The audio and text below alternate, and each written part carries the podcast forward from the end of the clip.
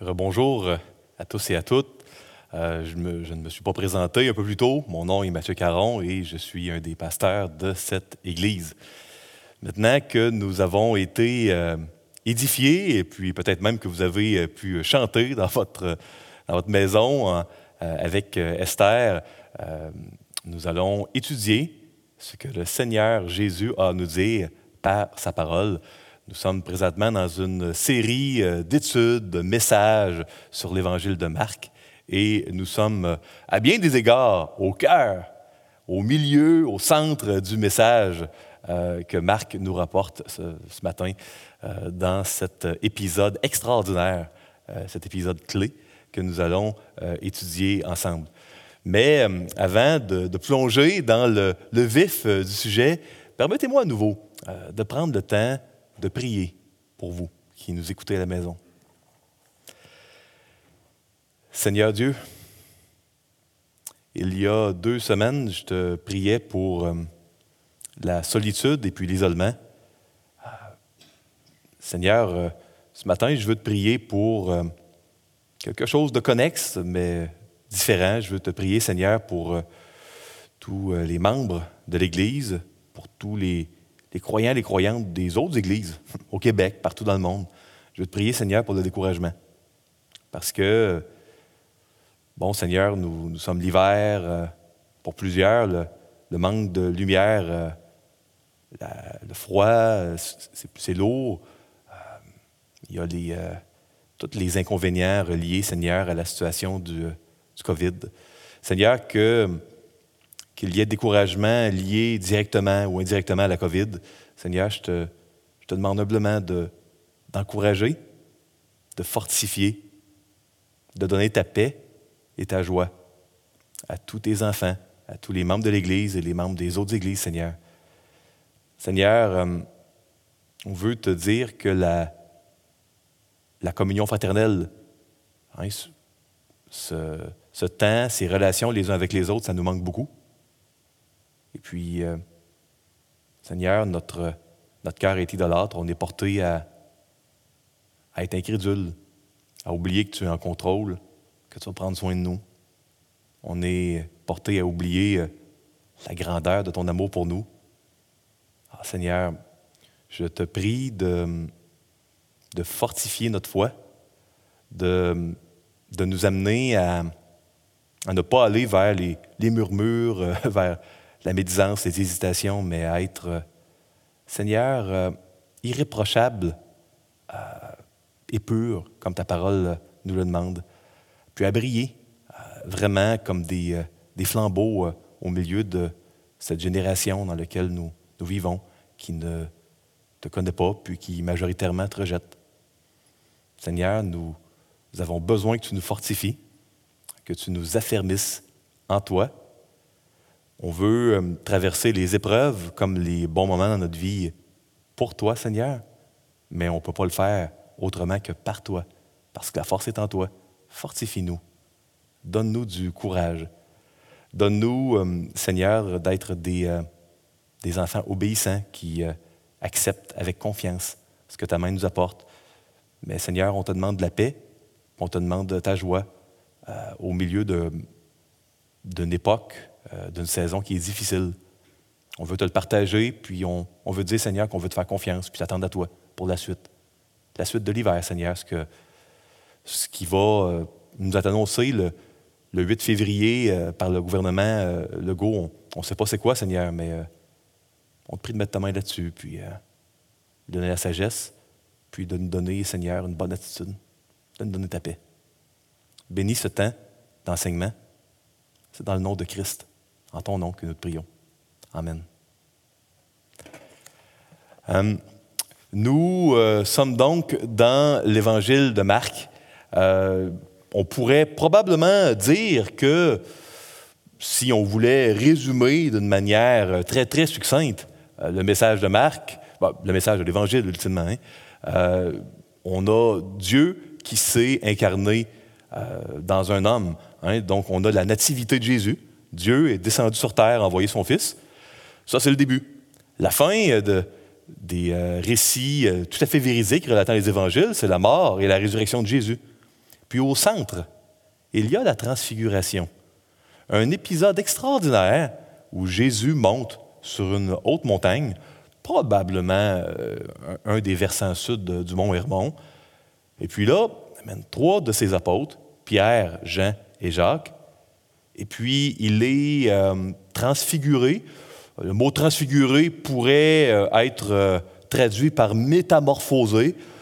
donc, une transformation, mais qui est cohérente, qui est encore plus cohérente avec qui Jésus est vraiment. C'est ça, une métamorphose. Hein? donc, euh, quand une chenille se métamorphose en papillon, euh, la, chenille est devenue juste davantage qui elle est vraiment, qui elle doit être. Donc, on, a cela, et puis là, on a l'apparition extraordinaire de deux personnes qui ont vécu sur Terre des siècles et des siècles avant, Élie et Moïse. Euh, puis, c'est un récit qui est extraordinaire, qui à bien des égards est énigmatique. C'est un récit qui est réel, ce n'est pas un symbole, ce n'est pas une allégorie, ça s'est vraiment produit. Trois des évangiles sur quatre rapportent ce récit-là. Et Pierre en reparle des années et des années après euh, dans une de ces deux épîtres.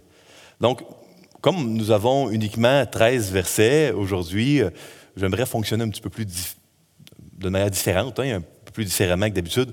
Et j'aimerais qu'on lise d'un coup euh, les 13 versets, puis par la suite, j'aimerais vous donner les questions que je me suis posées en préparant le message.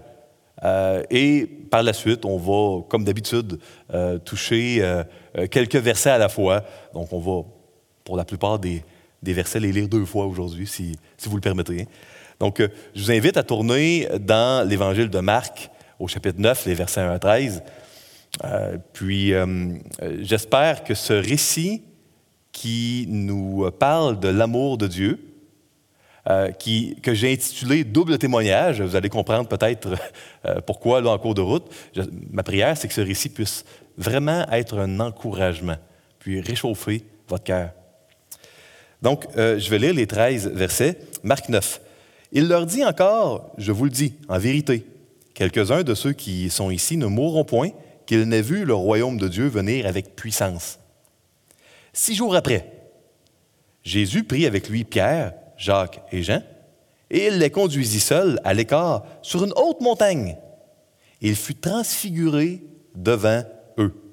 Ses vêtements devinrent resplendissants et d'une telle blancheur qu'il n'est pas de foulon sur la terre qui puisse blanchir ainsi. Élie et Moïse leur apparurent, s'entretenant avec Jésus.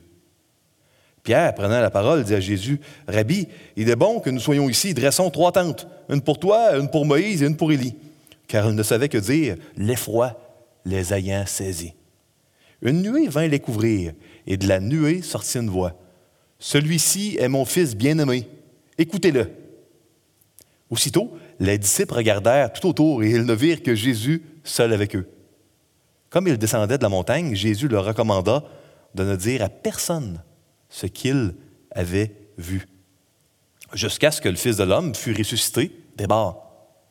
Ils retinrent cette parole, se demandant entre eux euh, ce que c'est que ressusciter des morts.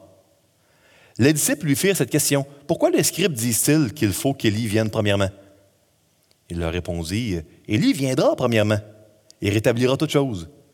Et pourquoi est-il écrit du Fils de l'homme qu'il doit souffrir beaucoup et être méprisé Mais je vous dis qu'Élie est venu et qu'ils l'ont traité comme ils ont voulu, selon qu'il est écrit de lui. Euh, voici les questions que je me suis posées en lisant euh, cet épisode formidable que je viens de vous lire. Euh, huit questions. premièrement, pourquoi Jésus a-t-il été transfiguré? Il y a trois évangiles sur quatre qui nous en parlent. Écoutez, il n'y a même pas trois évangiles sur quatre qui nous parlent de la nativité. Hein? Ultimement, il y a seulement deux évangiles sur quatre qui nous parlent de la nativité. Pourtant, c'est super important. Ça, c'est assez important pour que trois des quatre évangiles nous en parlent. Pourquoi il a été transfiguré? Euh, pourquoi il a amené Pierre, Jean et Jacques? Pourquoi pas les douze? Pourquoi pas seuls? Pourquoi ces trois-là? Euh, pourquoi Moïse et Élie ont été euh, réenvoyés sur Terre des siècles après leur vie sur Terre par Dieu pour discuter avec Jésus sur une montagne. Quel est le rapport? Pourquoi on a ça dans trois des quatre évangiles? Qu'est-ce qu'on doit comprendre de ça, ultimement? Euh, quel est le, but de la transfiguration, de cet épisode-là que trois des quatre évangiles nous donnent? Pourquoi Pierre voulait-il faire trois tentes? Je veux dire, euh, moi, je ne sais pas si vous étiez sur une montagne avec Jésus, puis là, vous voyez euh, des gens là, de, de, des centaines d'années avant apparaître, puis là, Jésus est transfiguré. Ma première réaction serait peut-être pas de faire des tentes. Donc, pourquoi faire trois tentes? Euh, puis ça semble vraiment être déplacé. le narrateur, Marc le, mentionne, hein, c'est parce qu'il est effrayé. Pourquoi il y a une nuée? Pourquoi il y a une voix qui descend de la nuée? Pourquoi les disciples se retiennent-ils de parler à Jésus? Écoute, après avoir vu ça, euh, après le temps était, depuis le temps qu'il était avec Jésus, on aurait cru, on aurait pu penser que la gêne était partie, puis que donc, il aurait pu poser euh, des questions qu'il voulait. Puis, euh, question numéro 8, pourquoi Élie devait venir avant Jésus? Bon, on a parlé un petit peu quand on a parlé de Jean-Baptiste, autant dans Marc 6 que dans le message d'introduction sur Marc 1, mais la question se pose aujourd'hui alors que nous avons fait la lecture de ce texte. Donc, moi, je crois que quand on lit cet épisode véridique, on est en droit de se poser ces huit questions-là. Euh, et euh, j'espère pouvoir euh, vous aiguillonner avec la parole de Dieu vers des réponses. ça reste évidemment un, événement énigmatique, mais j'espère de manière assez robuste, solide, parce que la parole de Dieu explique euh, s'explique elle-même euh, quand on la considère dans son ensemble. Donc, j'espère pouvoir vous diriger vers des réponses qui sont valides. Donc, premièrement, euh, dans les trois premiers versets, ici, on mentionne qu'il y a des gens qui ne mourront pas avant d'avoir vu le royaume de Dieu. Il est fort probable que c'était une double allusion à la fois à Pierre, Jacques et Jean qui ont vu un clin d'œil du royaume sur la montagne, euh, mais également à tous les apôtres hein, qui ont vu euh, Jésus euh, ressusciter et le royaume de Dieu arriver là, à la Pentecôte. donc, c'était certainement une double allusion ici. Je, je, relis le verset 2 ici. Six jours après, Jésus prit avec lui Pierre, Jacques et Jean, et il les conduisit seuls à l'écart sur une haute montagne, et il fut transfiguré devant eux, métamorphosé, changé. Puis là, on voit au verset 3 la lumière et la blancheur. Hein. Ses vêtements devinrent resplendissants, lumineux, d'une telle blancheur qu'il n'est pas de foulon sur terre qui puisse blanchir ainsi. Donc, euh, moi, ça m'amène à vous poser la question ici, pourquoi Jésus a été transfiguré? Écoutez, euh, l'épisode que l'on a lu aujourd'hui ressemble drôlement à un autre épisode, ce qui s'est passé un peu plus de mille ans avant, sur une autre montagne, il y a euh, une personne qui, sur une montagne, est devenue resplendissant. Il s'agit de Moïse, qui d'ailleurs est le sujet, une des personnes qui était présente sur la montagne. Lisons Exode 34, versets 29 à 30. Et puis, peut-être qu'avec la comparaison, on va réussir à faire du sens de cette transfiguration-là de Jésus. Donc, Exode 34, versets 29 à 30.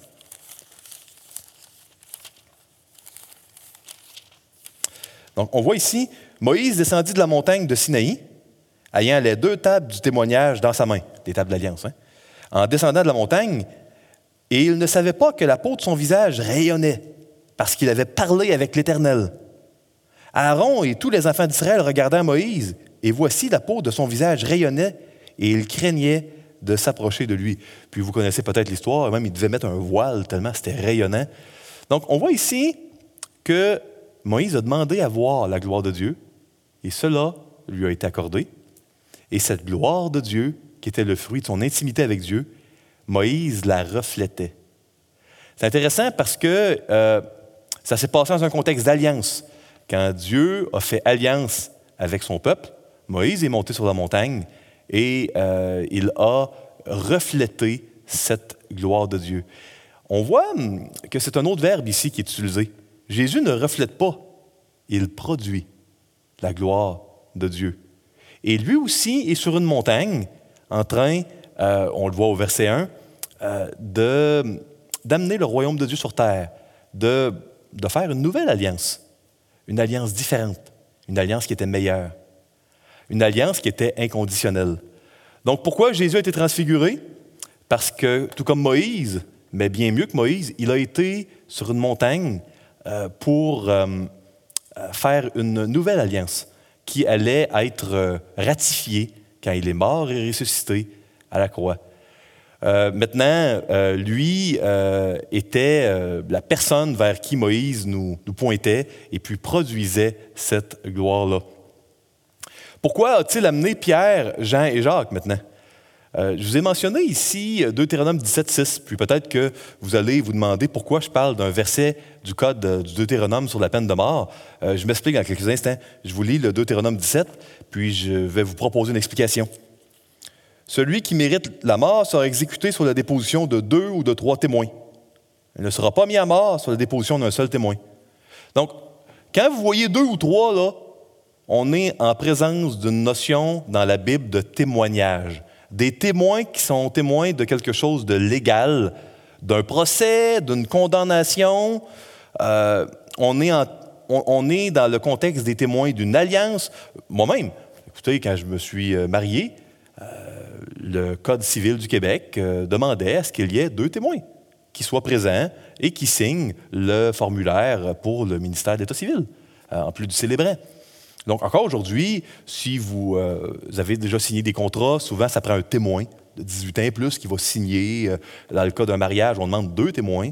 Euh, donc, ce n'est pas nouveau, cette idée d'avoir des témoins quand quelque chose d'important.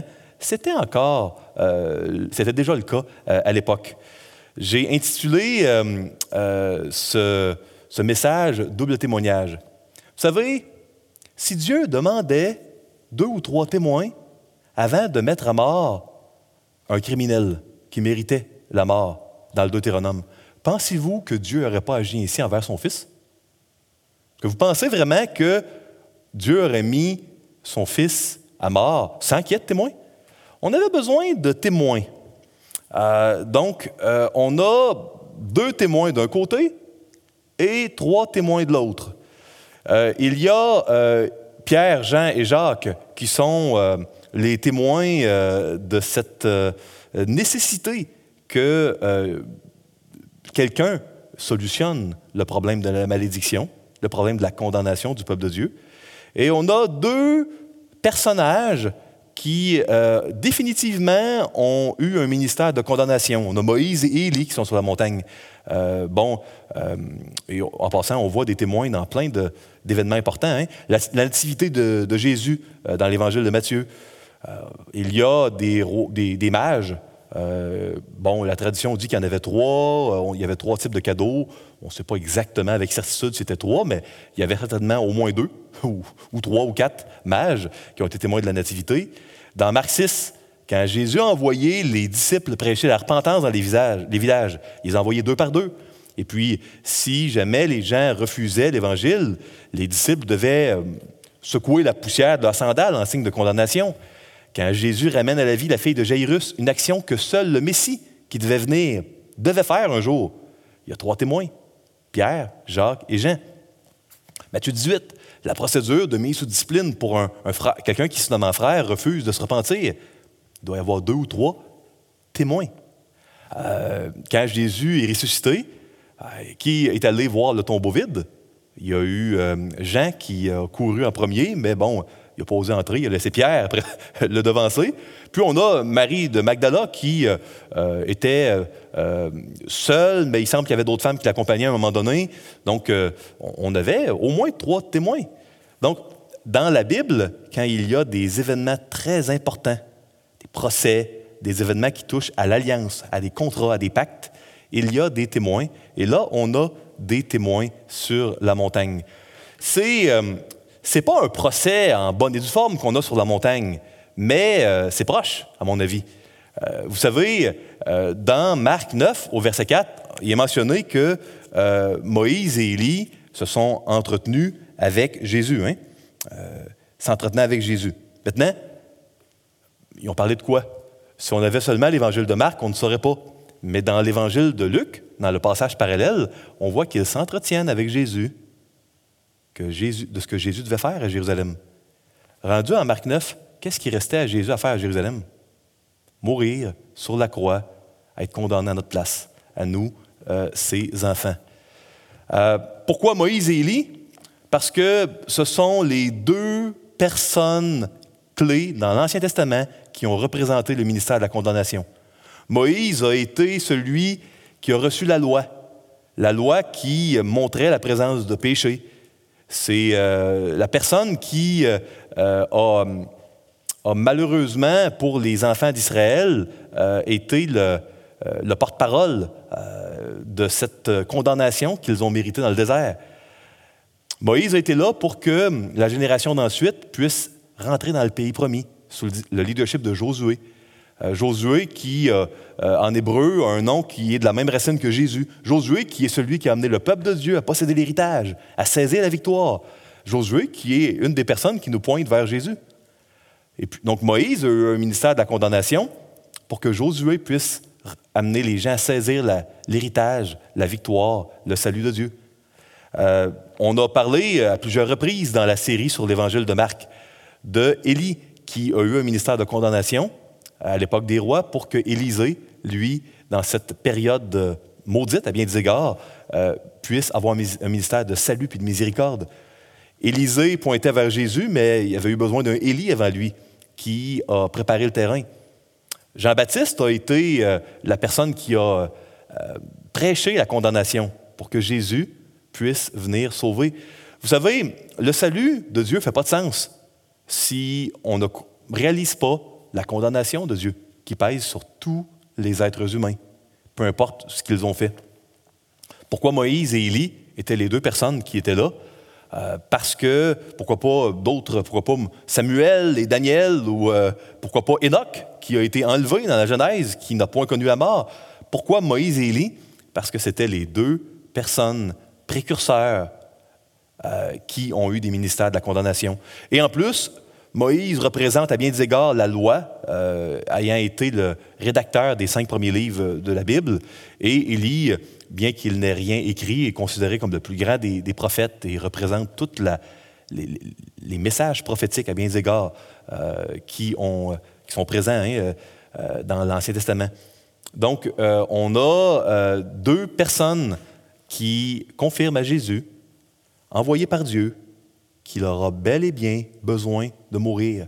Jésus n'est pas mort uniquement pour les gens de son époque qui avaient besoin d'être sauvés.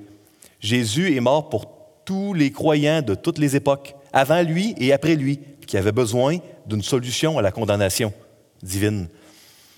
Euh, vous savez, euh, c'est bien beau aller mourir pour l'humanité, pour tous les enfants de Dieu de toute époque, mais il faut que quelqu'un confirme que c'est nécessaire.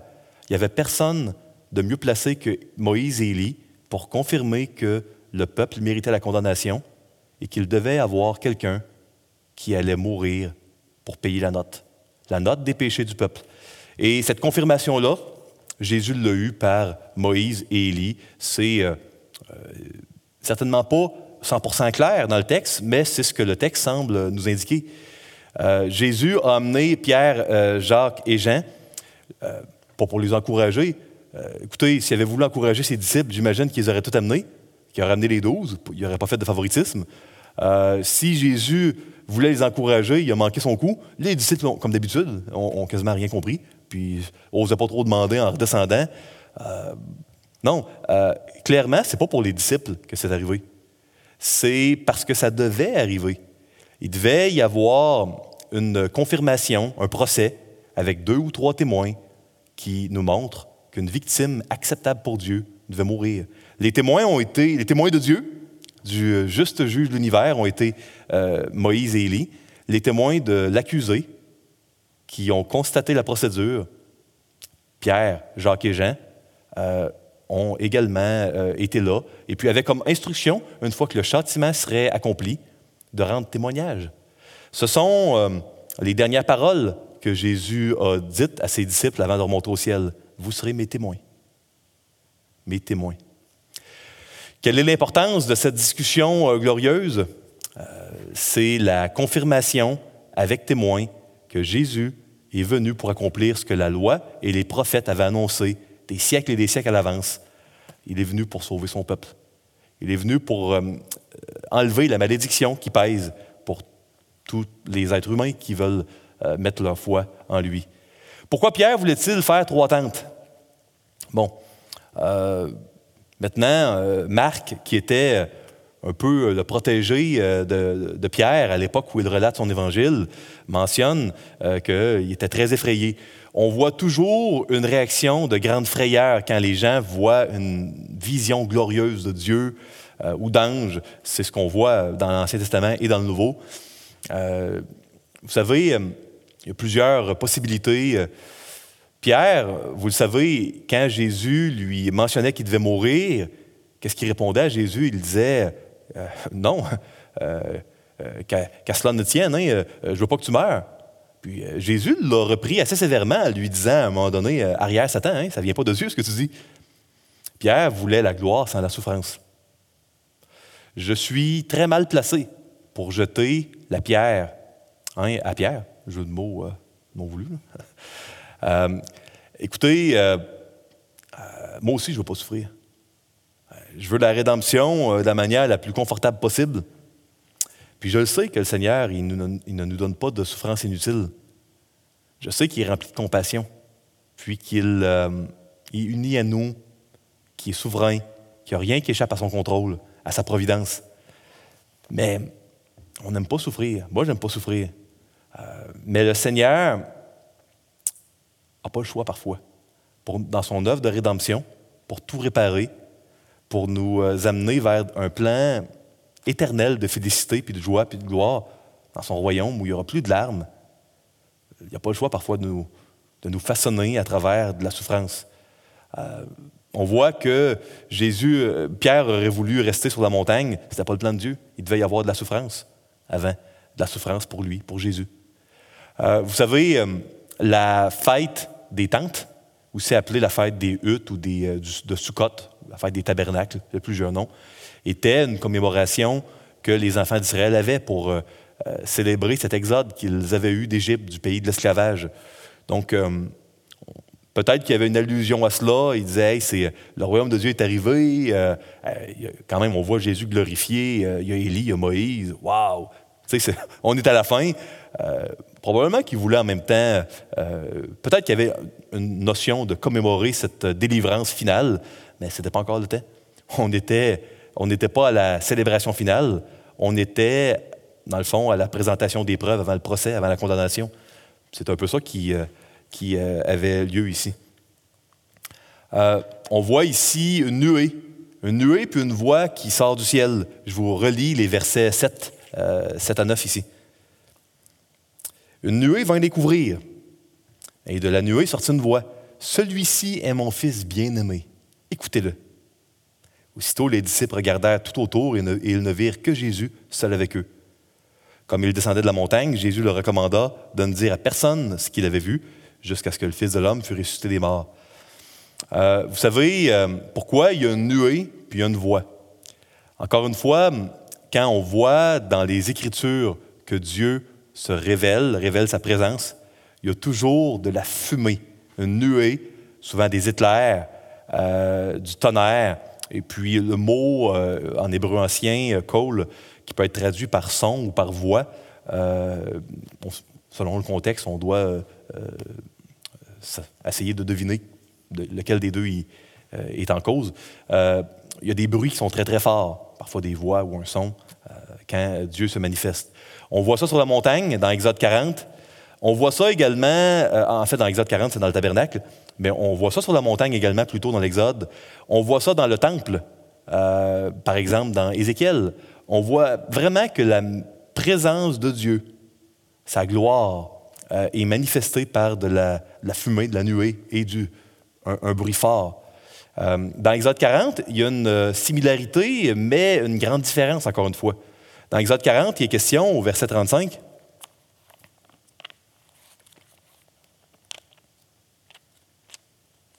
on est à la fin du récit de la délivrance des affaires d'Israël d'Égypte. Ils sont dans le désert. L'alliance a été conclue au Sinaï entre eux et le peuple. Puis dans Exode 40 au verset 35, je vous lis.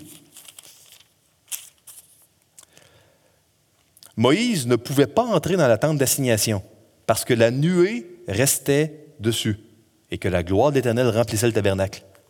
Donc, euh, on ne peut pas être présent au milieu de cette gloire-là. Euh, Moïse a pu voir euh, la gloire de l'Éternel de dos, puis survivre parce que Dieu lui a montré un peu plus, mais personne ne pouvait voir Dieu face à face.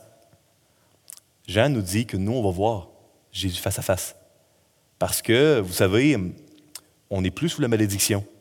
Je parle, quand je dis le nous, je parle pour tous ceux et celles qui euh, m'écoutaient, qui avaient donné votre vie à Jésus, qui vous êtes identifiés comme son enfant, comme un, un chrétien, une chrétienne. Donc, on voit que la nuée et les sons représentent la gloire de Dieu, la présence de Dieu. Maintenant, dans Exode 40, personne ne peut rentrer. Mais ici, la présence de Jésus amène Pierre, Jacques et Jean, Moïse et Élie à être dans la nuée. Moïse ne pouvait pas dans Exode 40 être dans la nuée. Il ne pouvait pas, c'est clair. Sur la montagne, il pouvait. Euh, Jésus, euh, il euh, est venu non seulement pour enlever la condamnation, mais pour qu'on soit unis à Dieu tous les jours de notre vie, pour qu'on puisse entrer dans la présence de Dieu, au milieu de la nuée, des éclairs et, des bruits forts. La nuée nous couvre quand on, met notre foi en Jésus. Donc le ministère de Jésus était plus grand que celui de Moïse.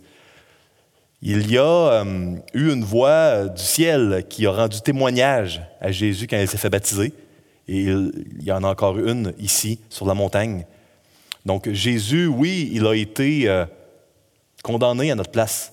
Parce que Moïse et Élie le confirmaient, il avait besoin que quelqu'un subisse sa condamnation mais il a été agréé par Dieu. Il va ressusciter parce qu'il est le bien-aimé.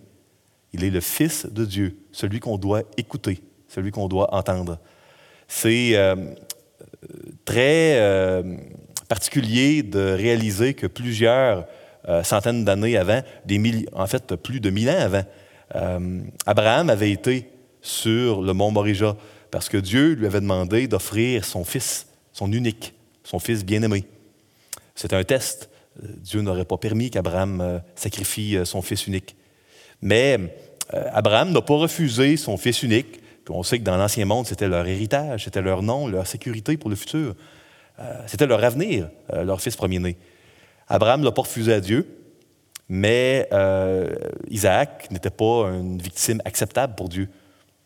Dieu a pourvu à un sacrifice pour à la place de, euh, Isaac. Oui, il y a eu un animal euh, qui euh, a été retrouvé par Abraham sur la montagne. Mais l'Épître aux Hébreux nous enseigne que tout ça, c'était seulement des, des, symboles, des panneaux d'indication. Le seul et vrai sacrifice que Dieu allait pourvoir, dont Dieu allait pourvoir pour nous, nous sauver, c'était Jésus-Christ. On voit qu'en redescendant, les disciples comprennent toujours pas ce que c'est de ressusciter des morts, puis se retiennent d'en parler à Jésus. Pourquoi? Euh, écoutez, euh, on n'est pas si différents, nous, également. Hein. Euh, combien de fois on a des questions qui nous troublent par rapport à notre foi, à notre vie, à qui on est, à notre identité? Au sens de nos épreuves, Dieu est avec nous. Dieu n'est pas moins avec nous qu'avec les disciples. Jésus, il est uni à nous. Son esprit est en nous. Euh, donc, combien de fois on ne lui demande pas? Moi, je suis. Euh, je ne s'arrête pas de me, surprendre, de m'horrifier parfois, de voir comment, quand j'ai des difficultés, je n'en parle à toutes sortes de personnes. Puis à un moment donné, je m'aperçois que hey, je n'ai pas encore prié pour ça. Je me dis, c'est, aberrant. Puis je pourrais vous conter toutes sortes d'histoires où euh, j'ai fait toutes sortes de démarches, de recherches pour des problèmes. Puis là, à un moment donné, l'idée géniale vient Hey, je pourrais bien prier. Là, je prie. Puis là, tout se solutionne. Euh, si j'avais du temps, je vous raconterais des anecdotes. Euh, Seigneur est bon, il est gracieux, mais c'est aberrant qu'après tellement d'années de vie chrétienne, euh, je fasse exactement comme les disciples ici. Ce que je vous amène ici, ce n'est pas seulement un rappel pour vous, c'est un rappel pour moi aussi, de ne pas être embarrassé d'aller à votre sauveur, à mon sauveur, pour, pour lui demander de nous aider face à nos doutes, à nos questions, à nos questions difficiles. Le Seigneur ne nous répond pas toujours de la manière dont on voudrait, mais il nous répond toujours de la meilleure manière. Donc, il ne faut pas hésiter. Notre Dieu, c'est le Dieu vivant. Il n'est pas moins vivant qu'à l'époque de Marc 9. Il ne faut pas faire comme les disciples. Ça, c'est un, rappel pour nous, pour moi. Euh, les derniers versets qui nous parlent du retour d'Élie, on voit dans les derniers versets que les disciples mentionnent que les scribes disent qu'Élie doit revenir. Hein? Hein, ils euh, lui firent demander cette question Pourquoi les scribes disent-ils qu'il faut qu'Élie vienne premièrement avant, avant, le Messie? Il leur répondit Élie viendra premièrement et rétablira toutes choses. Et pourquoi est-il écrit du Fils de l'homme qu'il doit souffrir beaucoup et être méprisé? Voyez euh, il ramène l'idée de la souffrance. Il va devoir que ce soit avant la transfiguration, pendant, après, on est dans le thème Jésus doit souffrir, il doit mourir, il doit être condamné. C'est ça le contexte. Jésus le rappelle, le Fils de l'homme, il, doit souffrir beaucoup, être méprisé, mais je vous dis qu'Élie est venu et qu'ils l'ont traité comme ils ont voulu, selon qu'il a écrit de lui. Marc ne spécifie pas que c'est Jean-Baptiste. Euh, ailleurs, dans Matthieu ou dans Luc, j'oublie, je crois que c'est dans Matthieu, euh, là, il est spécifié qu'il s'agit de Jean-Baptiste. Euh, donc, Élie, il est revenu. Il est revenu d'une manière symbolique en Jean-Baptiste. C'était une personne qui a eu un ministère du type d'Élie. Il est revenu littéralement sur la montagne. maintenant, ce dont nous ne sommes pas certains, c'est s'il va revenir une, une, autre fois, littéralement. Souvent, les prophéties de la Bible ont plusieurs accomplissements. il y a un accomplissement qui est symbolique, partiel, parfois il y a un accomplissement littéral. Plusieurs croient qu'Élie va littéralement revenir une autre fois et que c'est pour ça qu'il n'est jamais mort la première fois euh, dans, euh, dans, le livre des rois. Euh, on voit qu'il a été enlevé, il n'a pas connu la mort. Plusieurs croient que c'est parce qu'il va devoir revenir. Cela avait été annoncé par Malachie, dans Malachie 4, 5 et 6, que Élie devait revenir. Donc, moi, personnellement, je crois que dans la, prophétie de Malachie 4, il devait y avoir un accomplissement littéral. Il, y en a certainement eu euh, un dans la transfiguration. Il est littéralement revenu. Probablement que euh, Élie va revenir euh, encore, mais ça, c'est, c'est pas certain. C'est laissé à la conjecture des, des, théologiens. Donc, Malachie 4, versets 4 à 5. Verset 5 à, 6, c'est-à-dire Voici, je vous enverrai Élie, le prophète, avant que le jour de l'Éternel arrive. Ça, c'est le jour du jugement, le jour de la condamnation ce jour grand et redoutable. Il ramènera le cœur des pères à leurs enfants et le cœur des enfants à leurs pères, de peur que je vienne frapper le pays d'interdit. Avant le dernier euh, jour, il y a Élie qui va revenir annoncer la condamnation pour qu'on puisse réaliser le besoin de Jésus, pour ceux et celles qui ne l'ont pas encore réalisé. Pour nous, ces enfants, on a réalisé ce, besoin d'être sauvés et on a été vers, euh, vers Christ qui nous a sauvés. On le sait par la foi. J'aimerais vous laisser avec des, euh, conclusions, des applications à garder dans votre cœur pour cette semaine. La mort puis la résurrection de Jésus euh, était vraiment la solution de Dieu pour amener la rédemption. La rédemption, c'est un mot qui veut dire réparer ce qui est brisé, ce qui est détruit. C'est un mot qui euh, désigne l'aspect d'être racheté, un esclave qui a été racheté pour être libéré. Donc, pour être racheté de notre perdition éternelle, devenant la propriété de Jésus-Christ. On devient sa propriété euh, quand on, se convertit. Euh, vous savez, euh, ça prenait quelqu'un qui allait subir notre châtiment. Et puis, ça a été fait en bonne et due forme, avec des témoins d'un côté, des témoins de l'autre. Il y a eu un double témoignage. Et puis, Jésus a été cette personne-là. Et le ciel avait reconnu à l'avance hein, que Jésus serait une victime acceptable. Maintenant, votre euh, relation avec Jésus peut vous transformer pour le mieux. Vous savez, Jésus, quand il priait, il est devenu davantage qui il est vraiment. Il a été métamorphosé, transfiguré. Euh, si vous ne connaissez pas Jésus, ou si vous le connaissez, mais vous euh, n'avez jamais donné votre vie à Jésus, vous n'êtes pas son enfant, ou vous n'êtes pas identifié comme étant un de ses disciples, n'attendez pas. Le Seigneur veut vous sauver. Puis ça commence par une réalisation de votre condamnation, puis par la suite, la foi que Jésus, euh, il, ne ment pas. Puis il est digne de confiance quand il dit qu'il veut vous sauver. C'est par la foi. Une foi qui est personnelle, mais qui est publique. Une foi qui s'identifie verbalement. C'est ça la foi chrétienne que l'on expérimente à la conversion, la foi qui sauve. Donc Jésus, à vous qui ne le connaissez pas, veut que vous deveniez à lui, son disciple.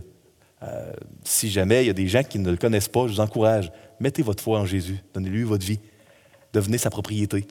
Euh, puis n'ayez pas honte de le divulguer, de le communiquer. Et si vous avez besoin d'aide, contactez-nous, rentrez euh, en contact, que ce soit par notre site web, téléphone. Ça va nous faire plaisir de vous, de vous aider, de vous encourager dans votre foi. Si vous entendez ce message et vous êtes des chrétiens, des chrétiennes de longue date, vous dites, moi j'appartiens à Jésus, je suis un de ses disciples, vous savez, euh, notre relation, elle euh, doit s'entretenir, elle doit être cultivée. À ceux qui sont mariés ou qui avaient des enfants ou des, bons amis, vous euh, reconnaissez probablement que toutes les relations demandent des efforts pour être cultivées. C'est comme ça dans notre relation avec Jésus. si on veut devenir de plus en plus qui on est vraiment, c'est en persévérant dans la prière et dans la méditation de la parole qu'on peut. Vous savez, il n'y a pas un million de manières par lesquelles on peut être en contact les uns avec les autres en pleine pandémie, mais euh, lire la Bible n'est pas illégal, euh, puis euh, la prière non plus. c'est très important d'investir dans notre relation avec Jésus. Cela devrait être la relation qui est prioritaire dans notre vie, qui est prioritaire par rapport à toutes nos autres relations. Je vous ai amené un court extrait d'une biographie qui date des années 1700, biographie de John Newton, capitaine de navire euh, d'esclaves qui s'est converti euh, et est devenu un des conseillers de William Wilberforce qui a aboli l'esclavage dans l'Empire britannique. On est dans les années 1700. Puis, vous savez, la vie dans les navires esclavagistes était extrêmement immorale. malheureusement, les, conditions des, esclaves ici sont sont brutales, sont cruelles. Euh, ce qu'ils faisaient aux femmes, aux filles, aux bébés euh, esclaves, c'est, euh, terrible, honnêtement. Et puis, vous savez, bon, il se convertit, puis c'est très intéressant, le premier voyage après sa conversion, ce qui est rapporté. Je vous donne un court extrait. Puis je suis dans le thème vraiment, l'application numéro 2. Votre relation avec Jésus peut vous transformer. Puis le, chapitre s'appelle Aussi mauvais qu'auparavant. C'est après la conversion de Newton. Ça dit ici, euh, si John s'était jamais senti en sécurité dans cette foi, l'amère expérience de ce voyage allait lui apprendre que le chrétien, privé de communion fraternelle et d'enseignement, ressemble à un tison retiré de l'âtre. Peu après le départ de Liverpool, il commença à négliger la prière et la lecture des Écritures. Ses conversations devinrent à nouveau futiles et, lorsque le navire arriva en vue des côtes de Gounet, son cœur était presque aussi mauvais qu'autrefois. Exception faite des blasphèmes et des jurons, il redevint la proie facile de ses anciens péchés. L'ennemi prépara toute une série de tentations et pendant un mois m'endormit et m'entraîna sur une voie mauvaise dont je ne me serais plus cru capable quelques mois plus tôt. Euh, puis, bon, euh, ils décrivent les choses euh, terribles qui le tenaillaient, et puis on voit qu'il serpentit, il est retourné vers le Seigneur, puis a pris la résolution par la suite de toujours, malgré son horaire occupé, prendre du temps de prière chaque matin, puis du temps de méditation des Écritures. Et puis, euh, cette biographie-là, très honnête, très transparente, nous donne l'impact. Moi, j'aime les biographies honnêtes, qui nous parlent d'un, croyant qui lutte et retombe avec le péché, et qui, euh, en se concentrant sur le Seigneur, en investissant dans la relation avec Dieu, est transformé euh, comme qui il doit vraiment être. Vous savez, le Seigneur veut nous changer, euh, pour être les vraies personnes que l'on doit être. C'est en Dieu que notre vraie identité est pleinement accomplie. Parce que nous, c'est plus notre vie. On est mort, puis si on vit, c'est plus nous qui vivons, c'est Christ qui vit en nous. Euh, la conversion, c'est vraiment de mourir à nous-mêmes. On dit, moi, je ne m'appartiens plus, c'est plus ma vie, c'est la vie de Jésus. Puis c'est ça qu'on appelle la nouvelle naissance, une nouvelle vie où c'est Christ qui vit en nous. Euh, il nous donne une nouvelle identité. Ne la supprime pas, nous donne une identité meilleure. Soyez pas embarrassés, euh, point 3, de poser des questions à Jésus quand vous ne comprenez pas. Euh, faites pas, comme je fais tellement souvent, de demander à plein de personnes, puis de faire toutes sortes de démarches, puis quand je vois que ça ne fonctionne pas, ben d'aller vers Dieu. Le Seigneur est gracieux, puis il est bon, mais il ne faut pas se gêner. Allons au Seigneur dès le départ. Puis dans notre vie, il doit y avoir une préparation pour le ministère de Jésus. Parfois, il va avoir de la souffrance. Dieu ne prend pas plaisir mais on doit être rempli d'espoir puis rempli de courage, sachant que le Seigneur est avec nous, qu'il nous aime et qu'il n'est pas dépassé, il n'a pas perdu le contrôle et qu'il est en train de faire de quoi de bon dans notre vie. Mais cette assurance, cette paix, c'est à genoux qu'on peut l'avoir. Euh, puis c'est pas pas quelque chose de naturel avec notre chair d'aller vers Dieu puis d'en faire une priorité. C'est pas culturellement favorisé, c'est pas naturel, mais c'est à genoux qu'on va avoir euh, vraiment la force de s'approprier les promesses de Jésus. Que le Seigneur vous bénisse tous et toutes richement cette semaine. Que le Seigneur puisse vous rappeler à quel point il vous aime profondément et vous attend, vous donne un rendez-vous euh, sur vos genoux, euh, dans le, lieu chez vous de votre choix, pour qu'il puisse vous faire du bien. Que le Seigneur vous bénisse. Bonne semaine.